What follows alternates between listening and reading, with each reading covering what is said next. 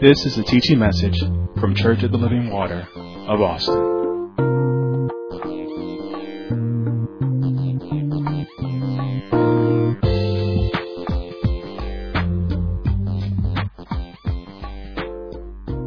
Right, continuing on, like I mentioned, what we ministered on uh, our last midweek service, we've been talking about understanding and embracing the gift of pastoring. And Uh, last Sunday morning, we spent time on understanding we need a pastor. And we t- spent time understanding how beautiful are the feet of those who preach the gospel of peace and bring glad tidings of good things. Because then God answers. God provides because we have a pastor. And we need a pastor. In all honesty, you can't make it without a pastor. That's how God has set it up. But I want you to understand, the pastor has a role. The role of the pastor is to teach and proclaim the Word of God to a local congregation, because that's how Christ speaks to us today.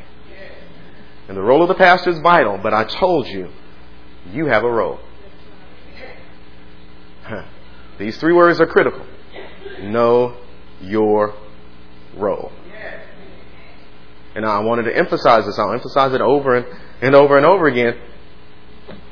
Well, I'll just start with the statement. How, how about that? Let me go to the exact statement we made, and we'll get to running.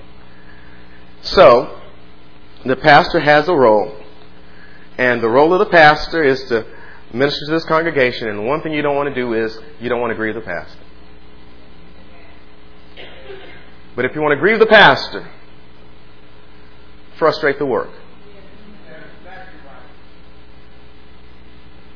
Frustrate the work. You will grieve the pastor. And when you grieve the pastor, again, because the pastor is how Christ speaks to you, you do your own self-harm. And so we need to be familiar with the work, all right? So we said the pastor does need help upholding and carrying out the will of Christ in this local church. The pastor can't do all the upholding, cannot do all the carrying alone. You know, I make these statements, and sometimes I just assume people know what I'm talking about, but I can't always do that. But uh, you can just, just write down. First Corinthians twelve and twenty-seven makes this statement. Now ye are the body of Christ, and members in particular.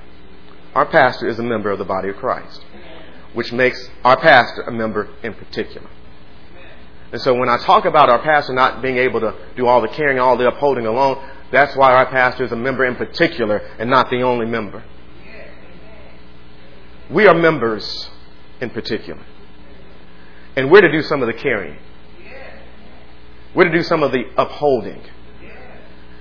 Our pastor has a role. Our pastor has a work. But we have a work. You hear me? We have a work. So you have a charge in this ministry. This is one thing I, I can't get enough of saying. This is your ministry. This is your ministry. You know, we made these statements even with our founding pastor. What would happen if our founding pastor wasn't around? This is your ministry. Ministry doesn't hang on one person. Doesn't hang on one individual. This ministry, it, it, all your complaints about your ministry, it's your ministry. What are you doing to make a difference? It's not right. Well, you're not right because this is your ministry. We don't do enough because you're not doing anything. This is your ministry. So if there's work to be done, you got to do it. You have a charge in this ministry, and you have the work of the ministry. Listen, we are Church of the Living Water. Upward, inward, and outward. Uh, this is the dispensation. The foundation has already been laid. The time is now to establish. The time has now come to build. And I love it. Again, I, I make these assumptions. You can write down. Psalms one twenty-seven says, except the Lord build the house,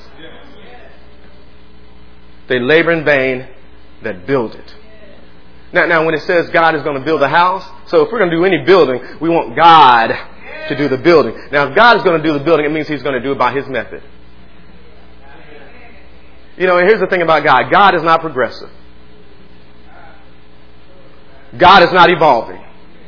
His ways are not evolving. His ways are not progressing. Now, now understand this. Now, here's what happens. I, I told you, you know, I, I didn't tell you. We're going to do a lot of reviewing. I might get to some new stuff. If I don't, that's all right. But we need to hear some things and have some things understood a little bit better than we had last time.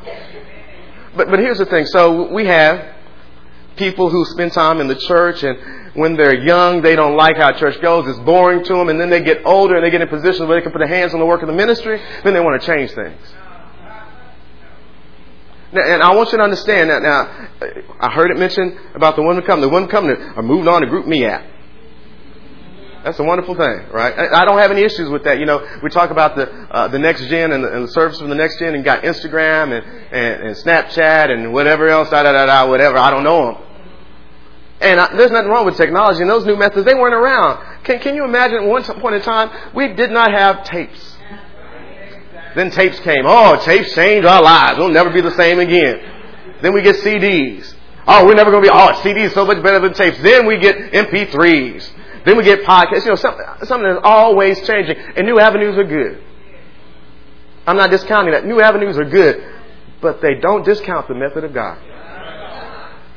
You do to, to work these new avenues and these new means and, and, and whatever it is to get to people, but the method remains the same. Once you get to them, what, here's one of the things about Christendom.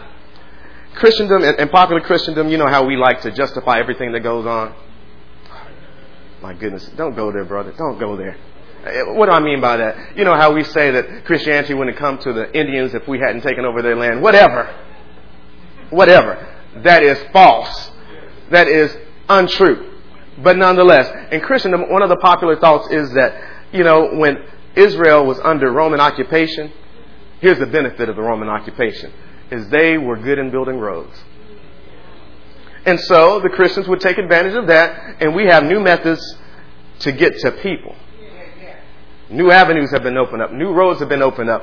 And that's fine. So now we have access to more people, but what you're going to do once you get them? What you're going to do once you get to them? You know, the tried and true method, once the road has been built, once you got Snapchat working, once you got Instagram working, once you got Facebook working, and you have access to these people, what are you going to do once you get to them? You know, you spend all your time making sure that you had Facebook working and Instagram working and, and whatever else working. But you need to make sure that once you have access to the people, the tried and true method of God is at work.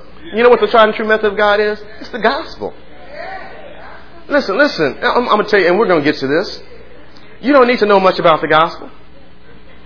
Here's what you need to know about the gospel. You, you don't need to be able to get up here and teach and instruct. This is all you need to know about the gospel. He saved me.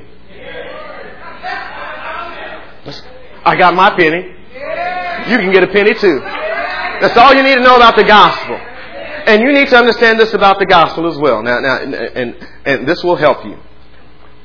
God didn't send Christ to save your marriage. And you ought to have a good marriage. And I'm not discounting good marriages. God didn't send Christ to die on the cross so that once we go to the physical, the doctor says, you're in good health all the time. Woo! And you ought to be in good health. But you know, this body is mortal. And there's a day coming when death will be put under. And so I've been saved that I might be preserved for everlasting life. Though things on this side die, I still have a hope. That's all you need to know about the gospel. Upward, inward, outward. There's the work for us to do, and God has saved you. He saved you. I'm telling you, if He did nothing else, He's done enough. He's taken you from the disadvantaged state to the advantaged state. He's taking you, no, no, no, no, this is what this means. He's taking you from the borrower to the lender. See, somebody understands that. He's taking you to a different state, taking you to a different condition. Now it's time to work.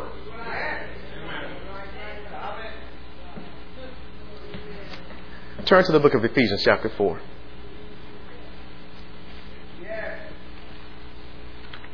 Let God speak. Just let Him speak.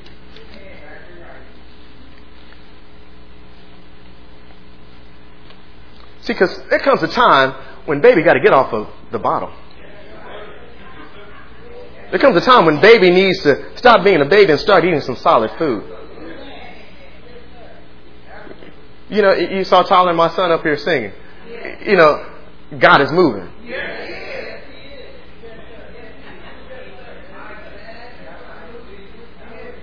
Whereas before we were serving them, now it's time for them to serve before God. Mm-hmm. Ephesians chapter four. You know, let's read verse eleven first, because this is the this is the familiar passage we we read it all last month. And he gave some apostles, and some prophets, and some evangelists, and some pastors and teachers. You know that the He is Christ, and Christ gave us pastors. Okay, Christ gave us the gift of pastor. What I want you to notice is what's before and what's after. Now turn to verse one of Ephesians chapter four. And I'll mention this to some of you who heard this before, but Ephesians, I do like Ephesians. I do like the book of Ephesians. Uh, there are three phrases that are just dominant to me in Ephesians. Us, we, and in Him. Us, we, and in Him. Not you alone. Not me alone. But in Him it's us. In Him it's we. And so in verse number one of Ephesians chapter four, it says, I, therefore, the prisoner of the Lord. Why does he say therefore? He says because of chapters one, two, and three, where he explains to you, he's talking to some Gentiles and says, now, you were at one time without God, but now. See, you were one time strangers to the goodness of God and all the benefits of His goodness.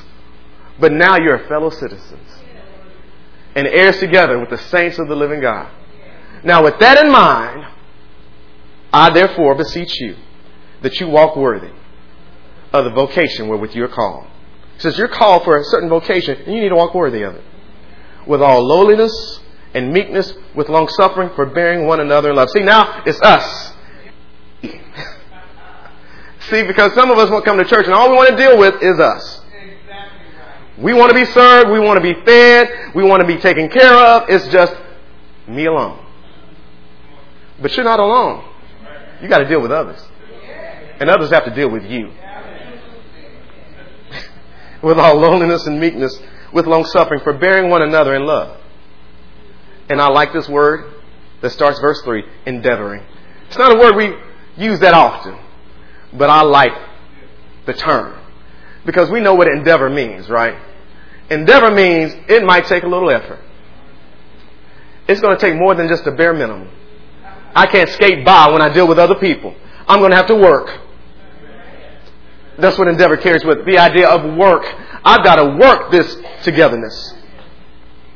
And I'm endeavoring to keep the unity of the Spirit in the bond of peace. See, because it's not just me alone. I'm with you. You're with me. In Him, we're together.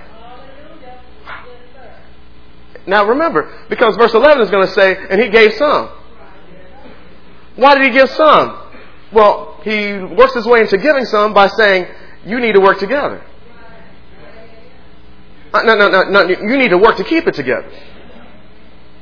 And I know we don't like the term work. I hear that too much Monday through Friday. We get up and the first thought is, the only reason I'm getting up is because I got to work. If I didn't have to, woo, I didn't get up. Now I come to church, they talk about work. But you got your penny. But He saved you. He took you from the state of borrower to the place of lender. He can ask you to work. He delivered you from the wrath to come. He can ask you to work. He's forgiven you of every sin. The blood has purged you completely. I like the terms in Hebrews. He has perfected us forever by His blood. He can ask us to work. Because He says in verse four, there's one body and one Spirit, even as you are called in one hope of your calling. One Lord, one faith, one baptism, one God and Father of all, who's above all and through all and in you all. And, and then, you know, you have to understand, I, I don't want to spend too much time on this, but, but you've got to be like, was that Peter? Who asked, how many times do I have to forgive this person who keeps doing me wrong? And Jesus said, endeavor. that endeavor, God increased my faith. And so he says in verse seven, but unto every one of us, because I understand, we have the attitude of Peter, I got to deal with these people. I got to be patient with these people. But unto every one of us is given grace according to the measure of the gift of Christ. And the grace is given that we might work together. And then we, we talked about it again, if you weren't here on Monday night, but we, I talked about the phraseology in, in verse sixteen, because that comes after verse eleven. So before verse eleven, it talks about unity. After verse eleven, it says we're fitly joined, compacted by that which every joint supplies. So again, in the midst of that, the whole subject really is us being together, staying together, staying in unity. And the idea is it takes work.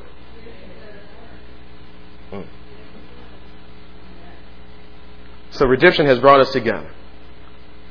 Now, the idea here now is that we don't just need a pastor. We need one another. Again, I don't. I go back to last Sunday morning and people were going crazy. They were enjoying the idea of the benefits of having a pastor. Now I want to tell you there's benefits of you having your brother next to you, your sister next to you. Just as vital. Just as important as the role of our pastor in your life. We're fitly framed together. That's what Ephesians two says. Ephesians four says we're fitly joined together. We belong together. We have a part in a function of making sure that we stay together. You have a function in it. Now, we have taught in other times that we need to finish our course, which means God has a course for you.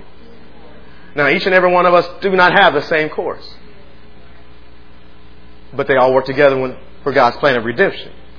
And so what God has called you specifically to do may not be the same thing what God has called your neighbor specifically to do, but they all do come together.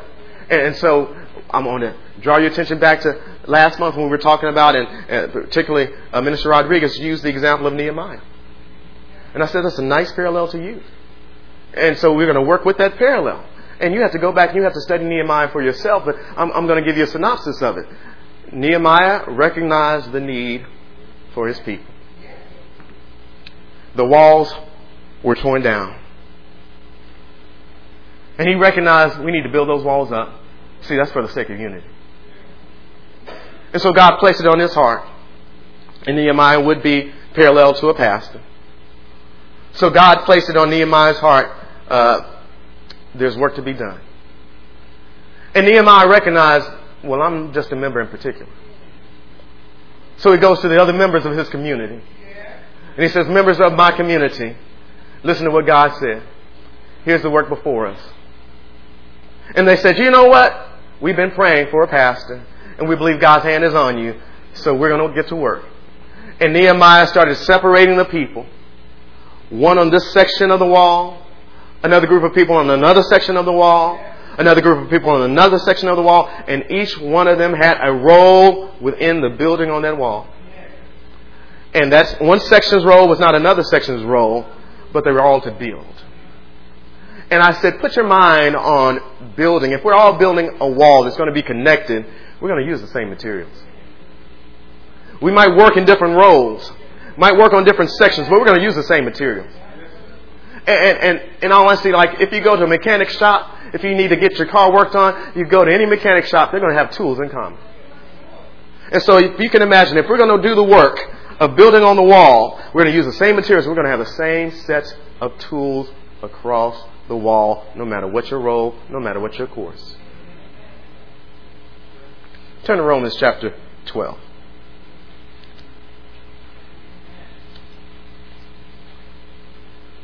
It's time for us to build. And the thing about Nehemiah's time is when he had work to build, if you came and you showed up, he had a work for you. Meaning there was work for everybody.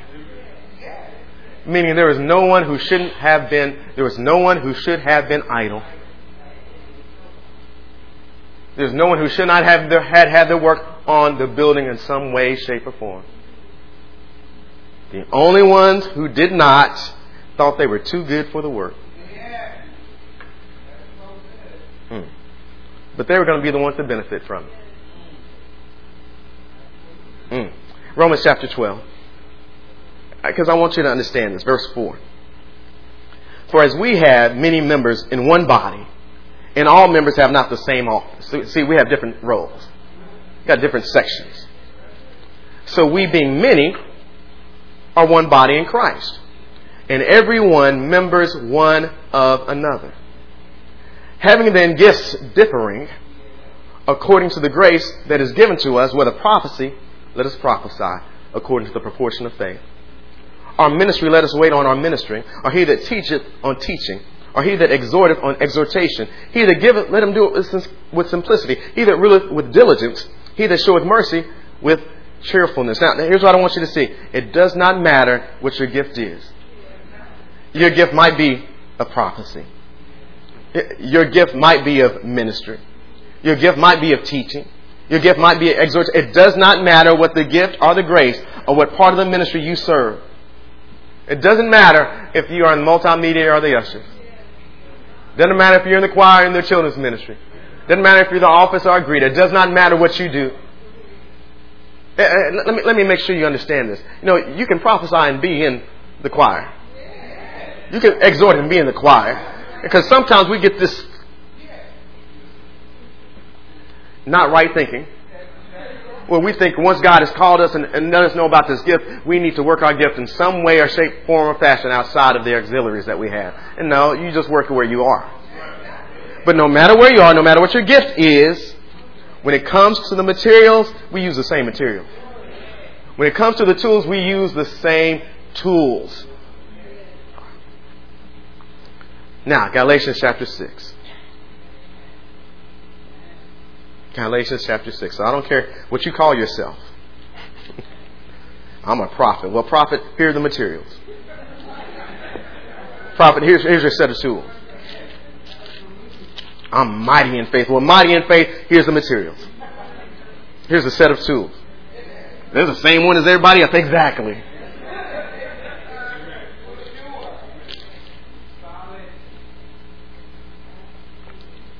That's what I used when I was in the choir. Well, I don't care where you are now. We all use the same tools.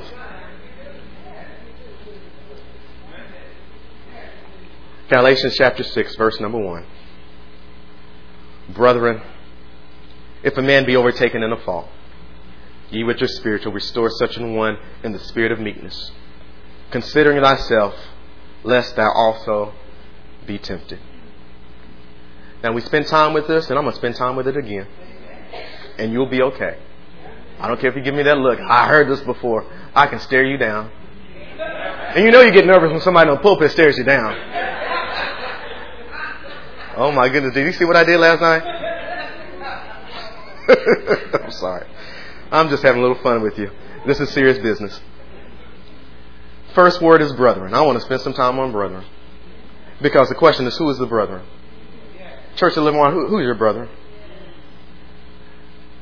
Brethren is man or woman.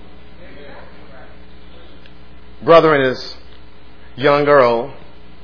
Mm, mm, mm. Brethren are those that get up here and those that never get up here.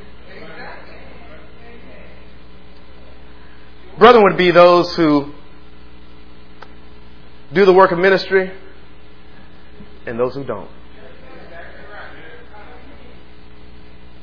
Brethren would be those who've been members of this ministry for a long time and those who just got here. Brethren would include those who regularly tithes and give in offerings and those who just show up and never give. You're still brethren. Hallelujah. Brethren would include those who are always involved and those who never get involved. But you're here. You're still brethren. So brethren includes, uh, brethren excludes none of you among us. If you remember this ministry, you're brethren. I'm going to go some places moving forward, but, but if you, hallelujah, let's keep moving forward. So that's the brethren. So he's talking to all of us. Talking to, to us all here at Church of Living Water. No one is excluded. This would apply to those who are in the children's ministry, those who are in the youth with conviction, those who call themselves young adults, and those who are outside of every group. You're the brethren. There's some of you who think you have something to offer, and those of you who think you don't have anything to offer. You're still the brethren. So brethren, I'm talking to you. If a man be overtaken in a fault. Now, now first thing is, who's the man? Anyone among the brethren. If anyone among the brethren be overtaken in a fault. Now, here's the thing about overtaken in a fault. Sometimes we're pushed, and sometimes we walk right in. But here the Holy Spirit says, I, don't, I draw no distinction between the two.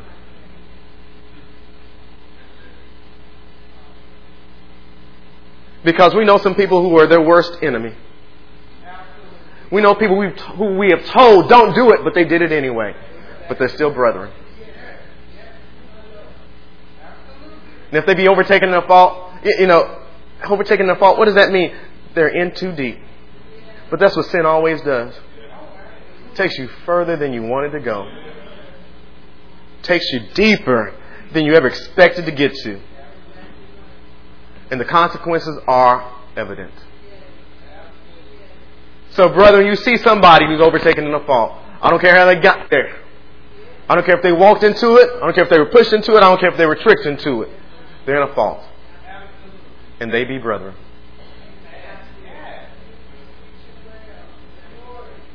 Mm-mm-mm. They never talk to me, but they be brethren. They never invited me to their house, but they be brethren. They sat on the whole opposite side of the church, but they be brethren.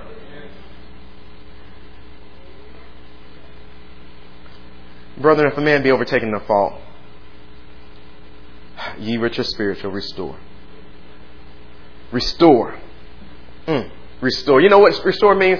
Something's broken. Something's not right. Something needs fixing. They're in a place where they're hurt. They're in a place where they're wounded. They're in a place where they are suffering.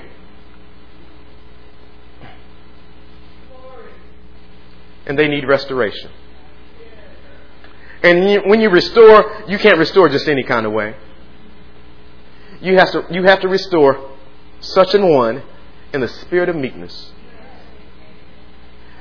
And you're going to do it because you're going to consider yourself, lest you also be tempted. Now, now what I really want you to see is those four words before restore. Ye which are spiritual. Amen. I, you know, I love that. Again, it's the details. Small foxes get things right. Ye which are spiritual, restore. Which says some among us may not be spiritual. And the idea is one of maturity. Some of us are not spiritually mature.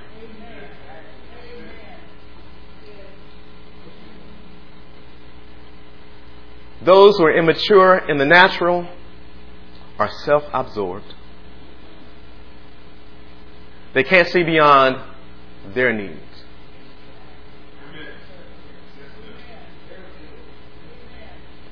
I'm telling you, it's time to grow up. Now, and I, again, I want to make sure you understand this. You might be new to the body of Christ, and the expectation is you're still learning. Some of us have been here a while. I'm going to say amen on that one. Amen, brother. Some of us have been here a while. and, and I like how it says it here because it leaves it open to interpretation. Because in my mind, it's kind of like a little dig at us. You call yourself spiritual. Let's see if you really are spiritual. Because here's a test for you.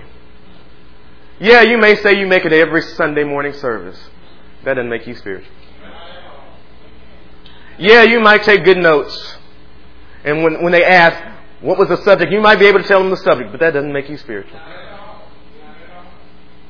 You might be able to hear the music and know the song from the music alone. Oh, that's a Christian song. I know that song. That doesn't make you spiritual. Church of Living Water. Us having Church of Living Water as a title doesn't make us spiritual. Listen, listen, I'm, I'm telling you, we need a pastor, and because we have a pastor, that doesn't make us spiritual. What we need to do, if we're going to be spiritual, is we need to do the work of restoration.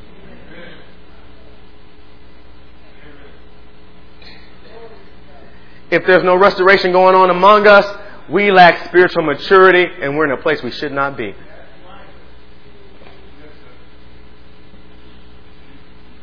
Now, on the other side, because, hallelujah, some say that you're not spiritually mature, but you ought to be. Let that sink in. See, because you sit there and you say that, well, I can't really do that work. Somebody else has to do that work. But you've been here how long? No, no. I'm trying to help some of you out. I'm, I'm not. I'm not trying to be. I'm, I'm not trying to uh, make you feel bad. I'm trying to make you understand. God has put something in you. You're saved. He's redeemed you. Especially now. You've been here how long? Twelve years, thirteen. You were born in this ministry. And you don't think you have something to offer to other people, you don't know what you got. You don't know what you have. I hear the disciples, after Jesus was resurrected from the dead, talked with him, didn't even know it. Exactly. That's right. And then after they left him, they said, wait, wait a minute, wait a minute. Did our hearts not burn? You don't even understand what good thing you have. It's time to grow up. It's time to be mature. God has, I'm telling you, you are blessed in this ministry. You really are. Now, now, now I'm speaking to you, you who are teenagers and young adults. And your mama and daddy were here before you were here. And you were born in this ministry. You are as good as raised in this ministry. I know what that means when they say raised in church, but it's different in Church of Living Water. With these serious and committed parents among us. And they put you in a place where you learned to minister before God. They made sure you knew the will of God and the desire of God. It's in you now. You don't recognize it, but others out there who need restoring, you have what they need. He has put you in a high place. You don't even understand it. And there are those who need to be restored who are in a low place. And you, from your high place, you need to come down and provide to those in a low place what you have been provided. See, you don't need to know much about the gospel. You need to know He saved you. You know He redeemed you. He's been keeping you. So you think you are not spiritually mature, but you ought to be. And I know some of you were nervous with the next gen. And they said, we need you to minister. What? You don't know what you have. You have in you what it takes to bring about restoration. Romans chapter thirteen, turn there. You know, this review might not get far at all.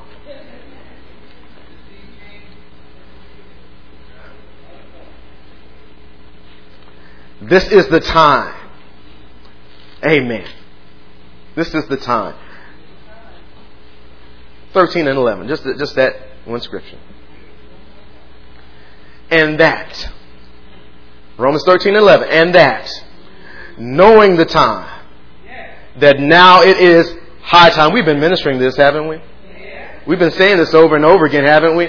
And that, knowing the time, that now, not later, now it is high time. To wake out of sleep. It's time to grow up. Time to mature. Time to get the baby off the bottle.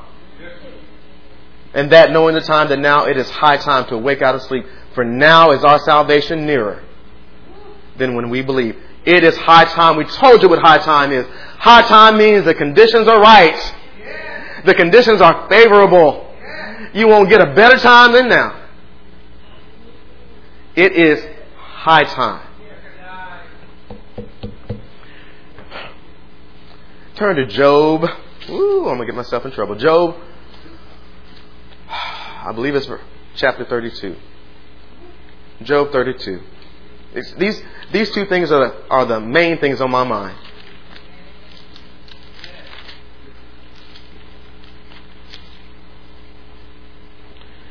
It is time mm, to let no man despise you. It is time for you to be an example of the believer. It is time in word and conversation, in charity and spirit, in faith and in purity. It is time for let, to let no man despise your youth. And what did I mean by that? I believe the Spirit of God is saying, when people see you, they need to see that you're on God's side. And they need to know you're on God's side, and it doesn't matter what age you are, because you have what they need. This, this is how I put it. You have to let your righteousness shine greater than your age. I'm, I'm, I'm just, I'm, I'm just telling you the way it is. When I know you better by your slap and handshake than your righteousness, you have not recognized it is high time. When I know you by you being dressed in the clothes of the day, but not know you by your righteousness, you have not recognized it as high time. You can tell me who all the latest singers are of this day, all the popular trends of this day, but I don't know you by your righteousness, you have not recognized it as high time.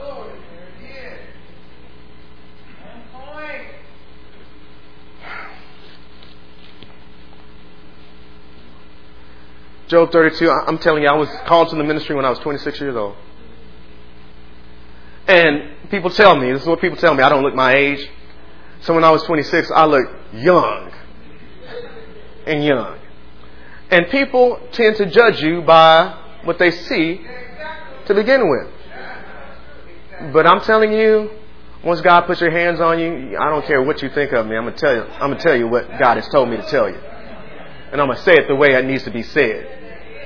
And I remember those times I would minister, and some and people would make it a point. I don't know why they'd make it a point to tell me this, but they'd say, you know, when you got up there, I said, what's this young guy doing getting up there? But after you start talking, let no man despise your youth. You see, and people will want to get engaged with you to get you to see if you're on that level of youth or not. Bring forth that righteousness. Speak the truth to them. Put them right back on the plane of what has God been telling you. What has God been dealing with you about? And they'll have to say, you know what? They're just like the old folk. And that's right. Don't bring me no mess. Don't bring me silliness. I'm through with youthful lust. I'm going to work on the wall.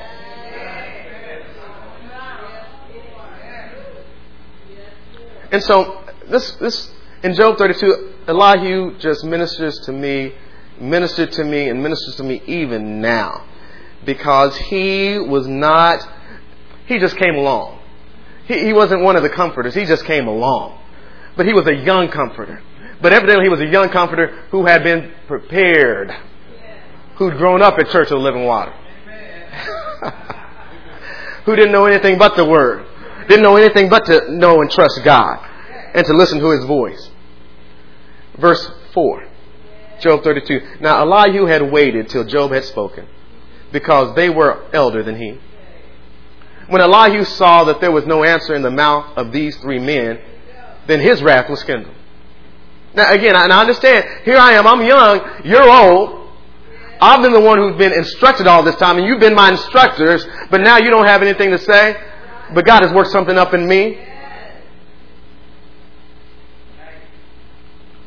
And Elihu, the son of Barachel, the Buzite, answered and said, I am young, and ye are very old. Wherefore I was afraid, and durst not show you mine opinion. Again, not recognizing what he had. I said days should speak, and multitude of years should teach wisdom. But there is a spirit in man. Oh, I love this scripture. This is my scripture. I'm sorry, this is my scripture. I claim it as my own. But there is a spirit in man, and the inspiration of the Almighty giveth them understanding. I don't care how old you are. I don't care how young I am. There's a spirit in man. And the inspiration of the Almighty giveth them understanding. And if He's given me it, I got something to restore with. Great men are not always wise. Neither do the aged understand judgment.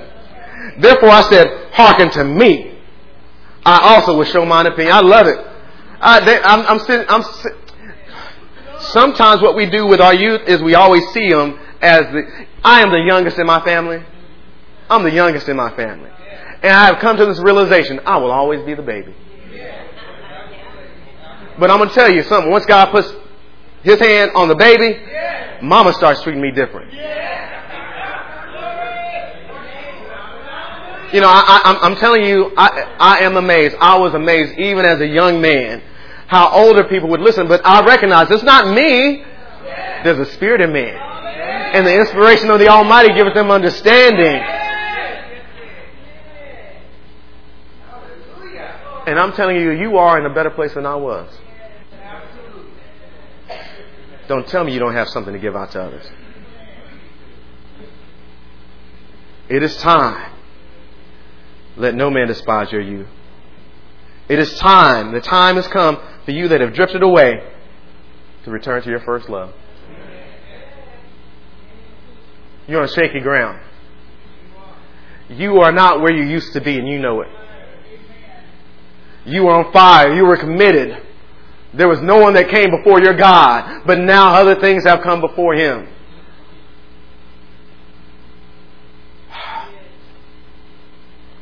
The fire is about to burn out. But it's time for you to return to your first love. I'm telling you, there are times that are right. You know, you don't plan in winter. Because winter's not high time for planting. But you have to wait till the season is right. Spring comes. Hallelujah. Your spring is here. No, you didn't hear me. See, see, some of you are where you need to be, but there are others who aren't where they're supposed to be, and your spring is here. The time is right. The conditions are favorable. Would they say the doors of the church are open? God's hands are open to you right now.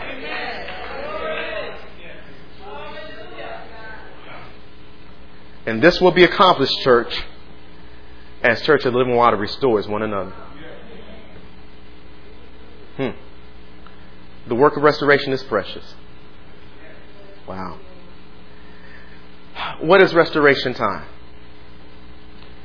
What is restoration time? Again, remember, time is precious. And I don't want you to get confused about this at all. Some people don't want to be restored, and we don't have time for them if they don't want to be restored. I know it sounds so cold, doesn't it? It sounds so cold. Our desire is for them to be restored, but we can't want it more than they want to be restored. And if they don't want to be restored, well then, not that we don't have something for you, but our attention has to be returned, has to be turned to those. So what is restoration time? It is when you have access to those you know need to be restored. And you have what they need. See, if they don't give us access, we can't do any restoring. But once we have access to them, and we have what they need, and I'm telling you, you have what they need. You got your penny. You are saved. You are born again. You are redeemed by the blood of the Lord Jesus Christ. You have what they need.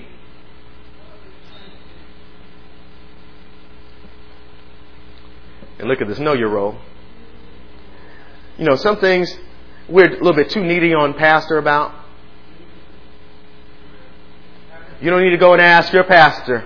Once you have access to somebody who needs to be restored, should I do the work of restoration? You know, know your role. That's your role. Do you have access to them? Yes. Do you see they need to be restored? Yes. Well, do the work of restoration.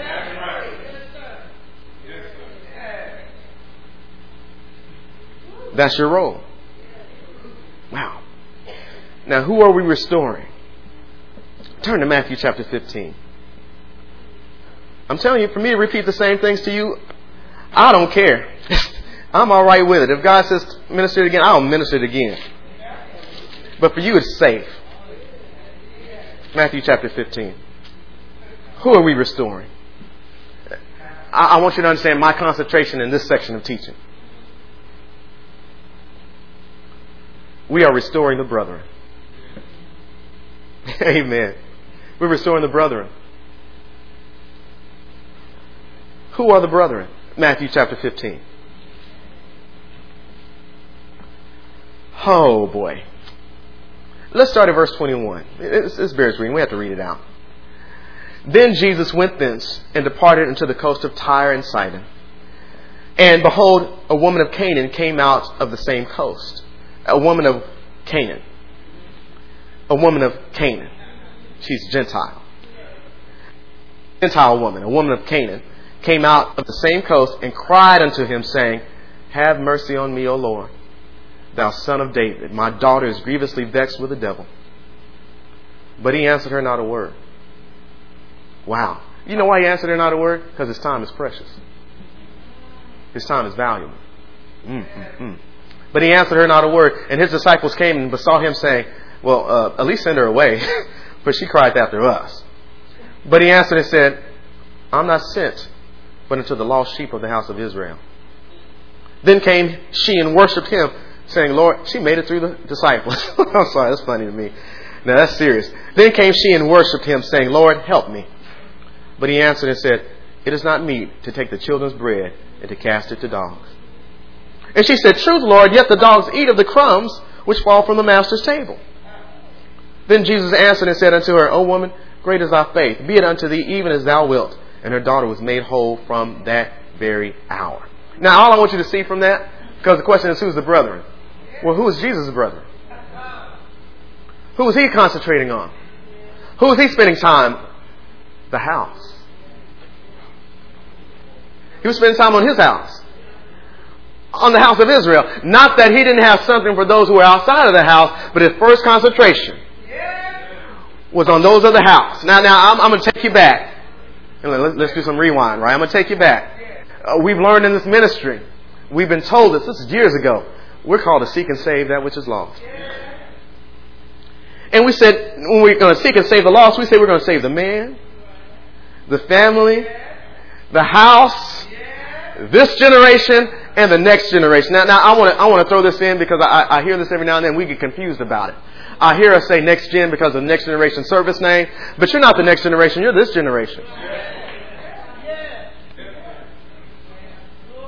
Wow. And, and let me tell you about this now. Because we have people of this house and this family that are lost. Lost just simply means out of place, out of position. Lost means there's a fault. And we got to seek and save them first. So when we talk about our brethren, we're not talking about those who have it all together.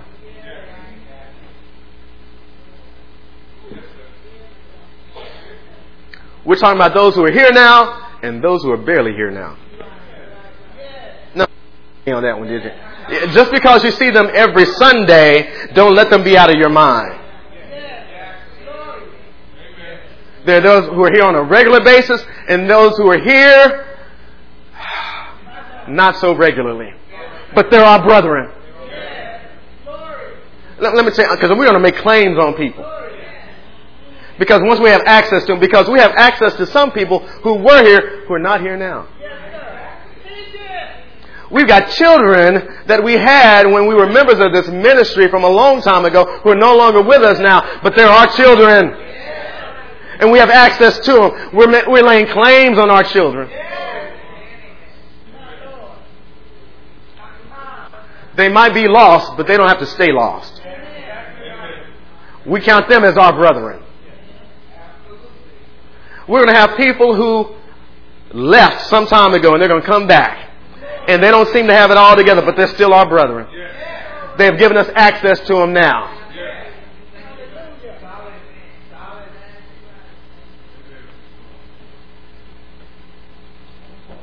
There are those who were here and they should still be here, but they're not. We lay claims on them. We call them our brethren. That's why when I say when we have access to them, it might be grandchild. Grandchild might should be here, but might not be here. But you have access to them, and we still claim them as our own. We're going to restore them.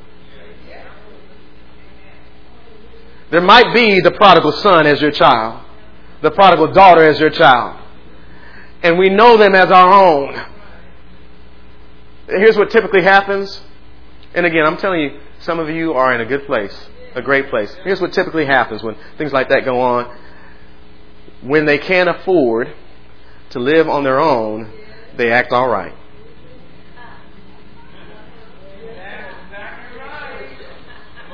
Give them a little scholarship money. Let some school accept them. And then they go and do things that they were told not to do. And we don't see them after they get a little scholarship money. They get a little job. But we knew them as children. They are ours. We lay claims on them. And we as a church may not have access to them, but you as a member of this church do.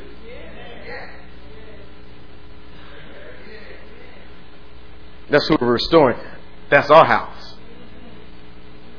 Amen. Jesus said, I am sent for the lost sheep of the house of Israel. We got lost sheep of Church of Living Water.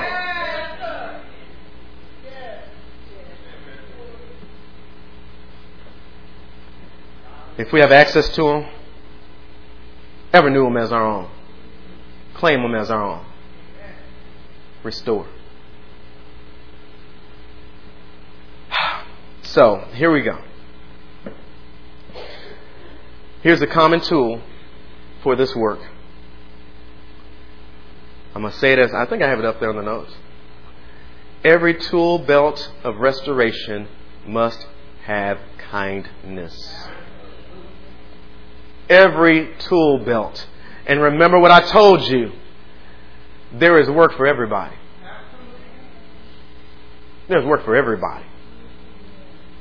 So everyone of this ministry should be equipped with kindness. But here's the thing about it. God has placed you in a great place. There are others who don't enjoy the position you have. And God wants you to take what you have to provide for them, to bring them up. But He can't work it through you if your heart's not right. Can't work it through you if your heart's not right. God does not deal with the working through people whose hearts are evil. Not to get His holy will done.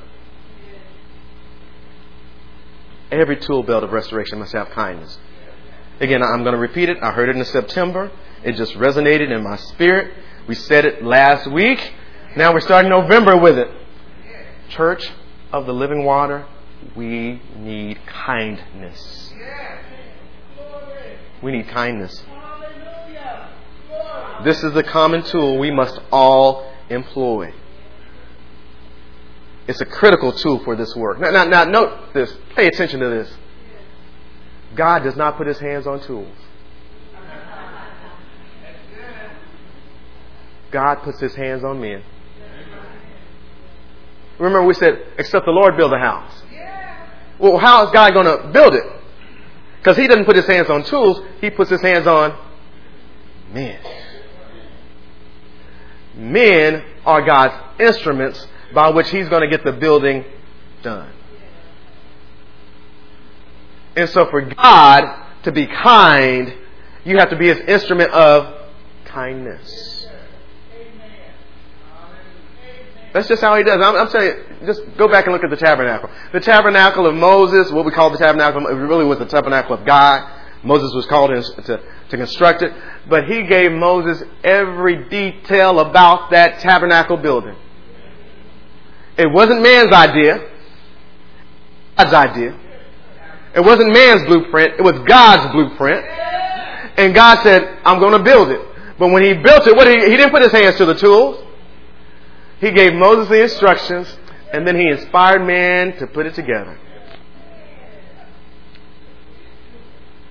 He's doing the same thing with Church of Living Water. But our heart has to be right. Oh, here we go. Now, now this, this does bear repeating.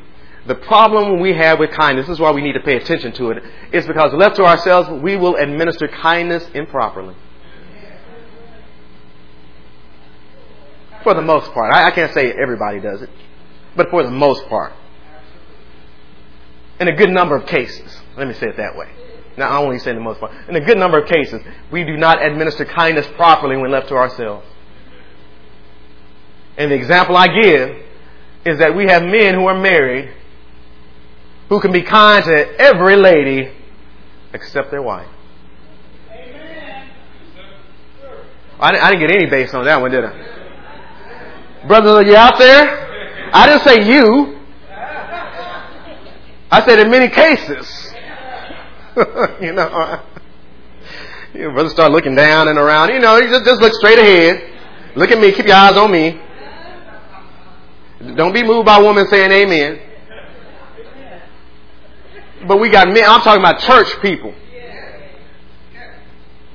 You know, you got compliments for the ladies on the job. Oh, hallelujah. Glory to your name. Preach, preacher. Notice when they get their hair done. Notice when they get new outfits. Open doors for them. Get out of a chair to make room for them. But you can't be kind to your wife. See, that's you left to yourself on kindness. And, and, and I, hey, I hear it, I hear it, I hear it, I hear it. Oh, I just fake it to make it at work. But with my wife, I'm real because we love each other. We got it like that. Okay, okay, okay. Let's go down that road. Let's go down that road. Okay, so, so you're saying you fake it to make it at work, which means you exercise self-control at work.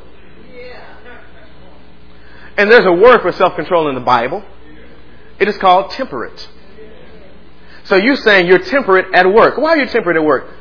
Because of the money I make? Okay, is that, is that your excuse? I don't believe it. But anyway, is that your excuse for why you're so kind to other ladies?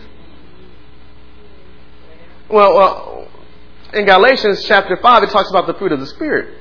It talks about love, joy, peace. And you know, before it ends, it has this one word in it called temperance. So temperance is the product of love. So what you're saying is you love the money more than you love your wife. You're still not right no matter if you fake it to make it. Are you just downright full of lust? You're still not right. But you can be kind to somebody you don't know. And I'm sorry, I said at work, you can be kind to ladies at church. You hug them but won't hug me. Oh, my goodness. Oh, and it works vice versa. We got ladies who are kinder to men at the church than they are to their own husband. Come home to the husband like, man, you sure are kind to everybody else, but I can't get the time of day from you. What's wrong with this? It is wrong. Your heart is not right within you. We got children saved, sanctified, full of the Holy Ghost.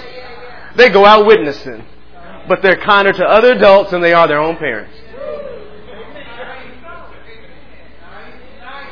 Hallelujah. Glory to your name. Preach, preacher.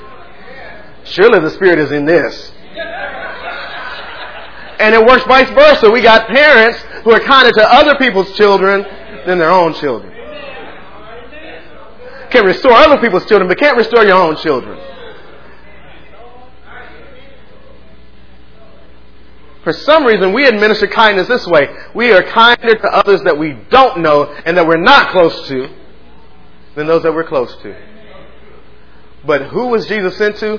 He said, I got to be kind to those in my own house. Because there are people in my house that need restoration. Oh, I'm telling you, I'm telling you about Church of Living Water. We need kindness because we get so familiar with one another. We're close with one another. I mean, we can be kind to the lost who are outside of this church, but can't be kind to the worker that we work with on a regular basis within the ministry. Church of Living Water needs kindness. See, y'all trying to make me preach. I don't want to preach. I just want to teach. I just want to teach too.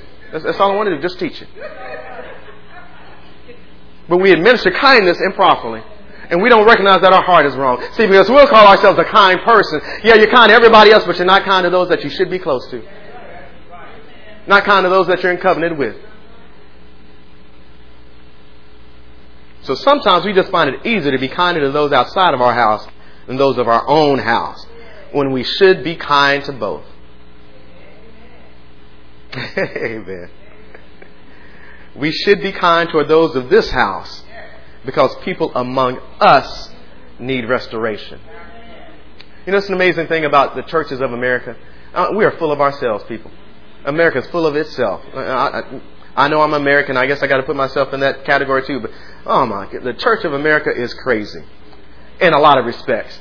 We will travel the globe, ask for money for jet planes to leave the nation, to go to other co- uh, countries because they don't have the money we have, and say we're taking the gospel to them when we got those who need to be restored in our own nation, in our own state, in our own city, in our own families. And they're looking at her saying, yeah, you're kind to everybody else, but you can't be kind to me.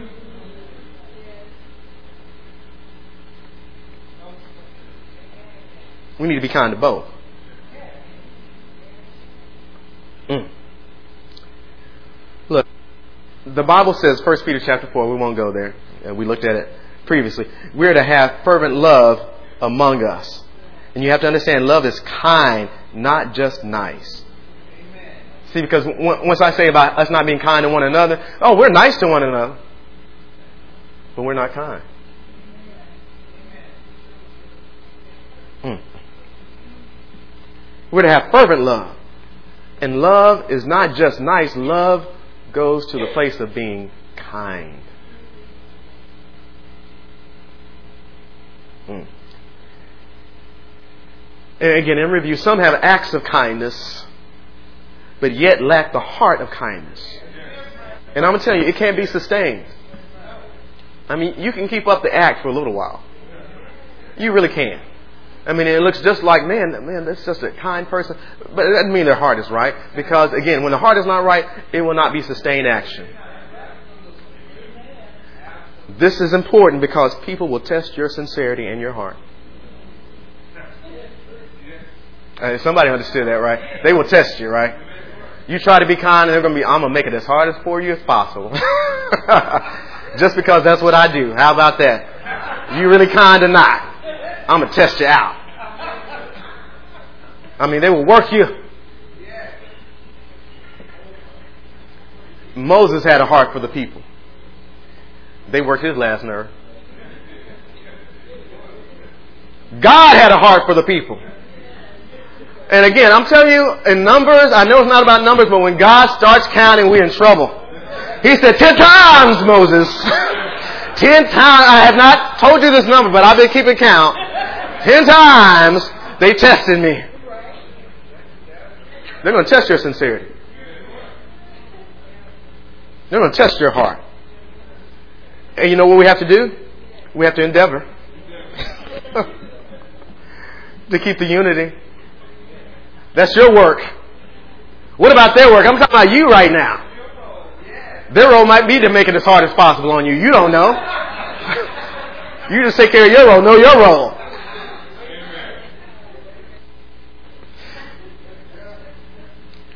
Kindness. We're going to end with, with kindness. We'll, we'll go over these things and we can get started with some more things this evening. But kindness is a quality. It is a virtue. Kindness is the behavior of the tender-hearted and the meek. It's the behavior of the tender-hearted and the meek. Again, brethren, if a man be overtaken in a fault, ye which are spiritual, restore such an one in the spirit of meekness. So kindness is the behavior of the tender-hearted and the meek. And, and, and me, this is just me. A lot of times I like to always look at what it is not so we can get a better understanding of what it is. But kindness is not being mean. And I'm telling you, we as holy people can sometimes be mean in our holiness. And I'm going to tell you right now, uh, the so-called evangelicals, they're wrong. That is not the way of restoration. To be mean toward those who come from other countries when God has given us an avenue that we might get to them and might work His work and give them the gospel. And this is not a political message. This is a righteous message. We need to arise and awake unto righteousness. And we're called to be kind for the work of restoration. And kindness is not mean. Kindness is not harsh. Kindness is not full of itself, looking down its nose at other people. See, because we're talking about restoration. People will be in mess. And you might not be in that mess, but it could have been you. And maybe one time it was. Kindness is not short. Refusing to be patient. That's not kindness. Mm. Yes! That's not kindness. You, you know, you're trying to get them off of your case as soon as possible. That's not kindness. Kindness is not refusing to give assistance. You know, when you refuse to give assistance, it doesn't mean you tell them no. It means you ignore. You see they need assistance. You have the assistance that they need. You just won't give it. That's not kindness. Kindness does not deny the benefit of one's resources. I got the resources. It's available to me. Mm. Kindness does not withhold generosity. You know, generosity is not just material.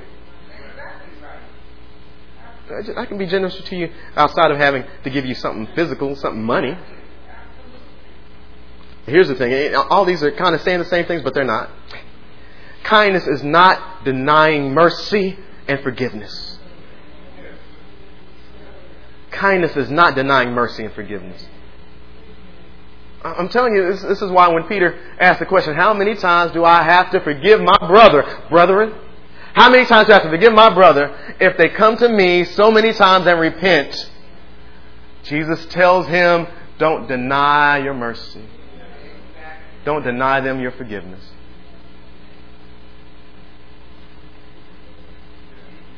Kindness does not grant help and mercy, but with a price. Oh, I'll help you out, but you know, there might come a time when I need a favor from you. See, that's not kindness. See, I'm going to meet your need this time. But no, I got something coming. And you just be ready. You know, that's not kindness.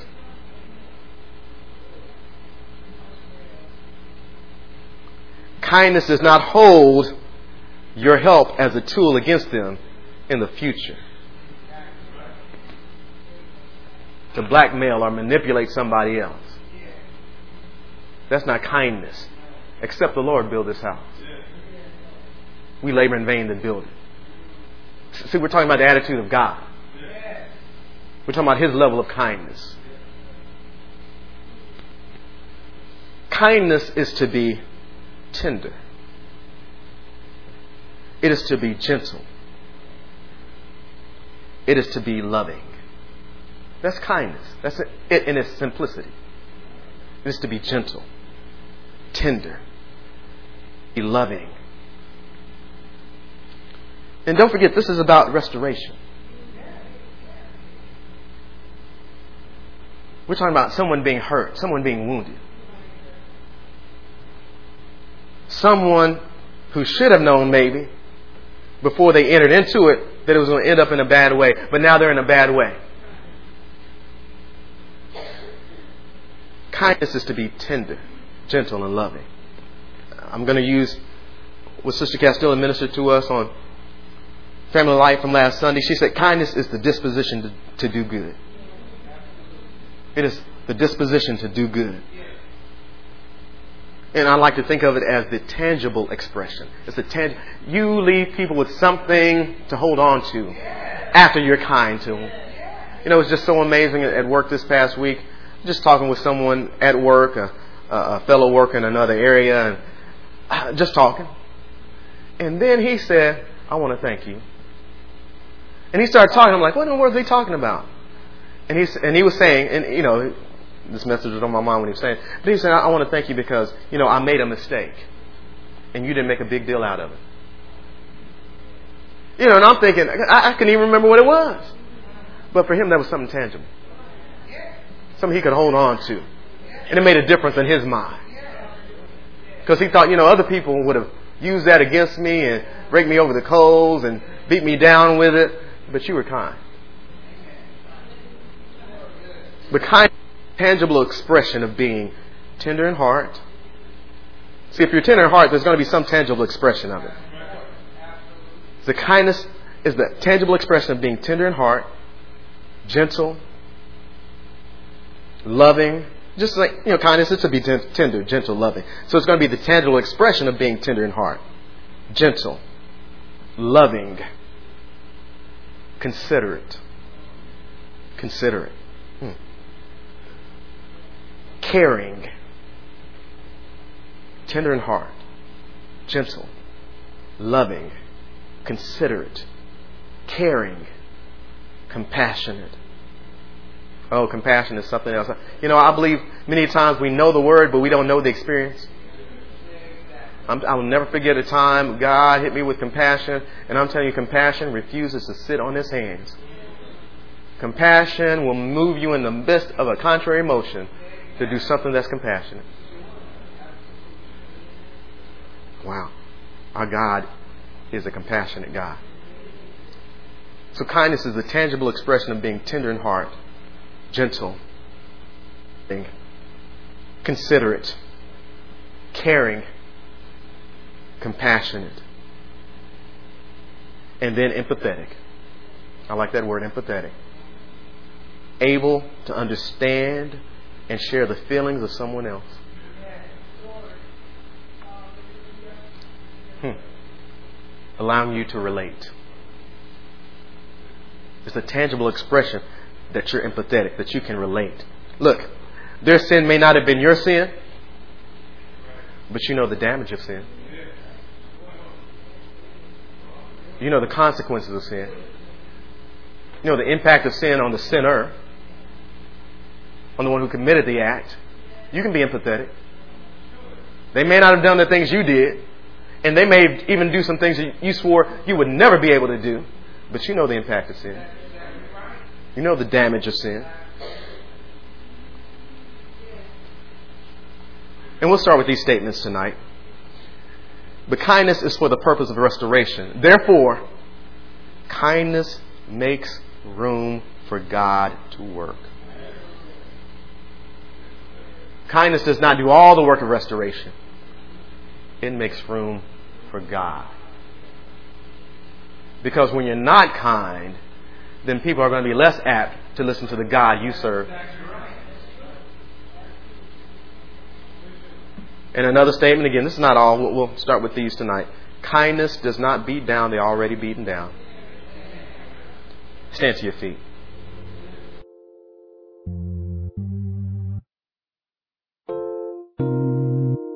This has been a teaching message from Church of the Living Water at Austin. For more information about our ministry, please go to our website at living water austin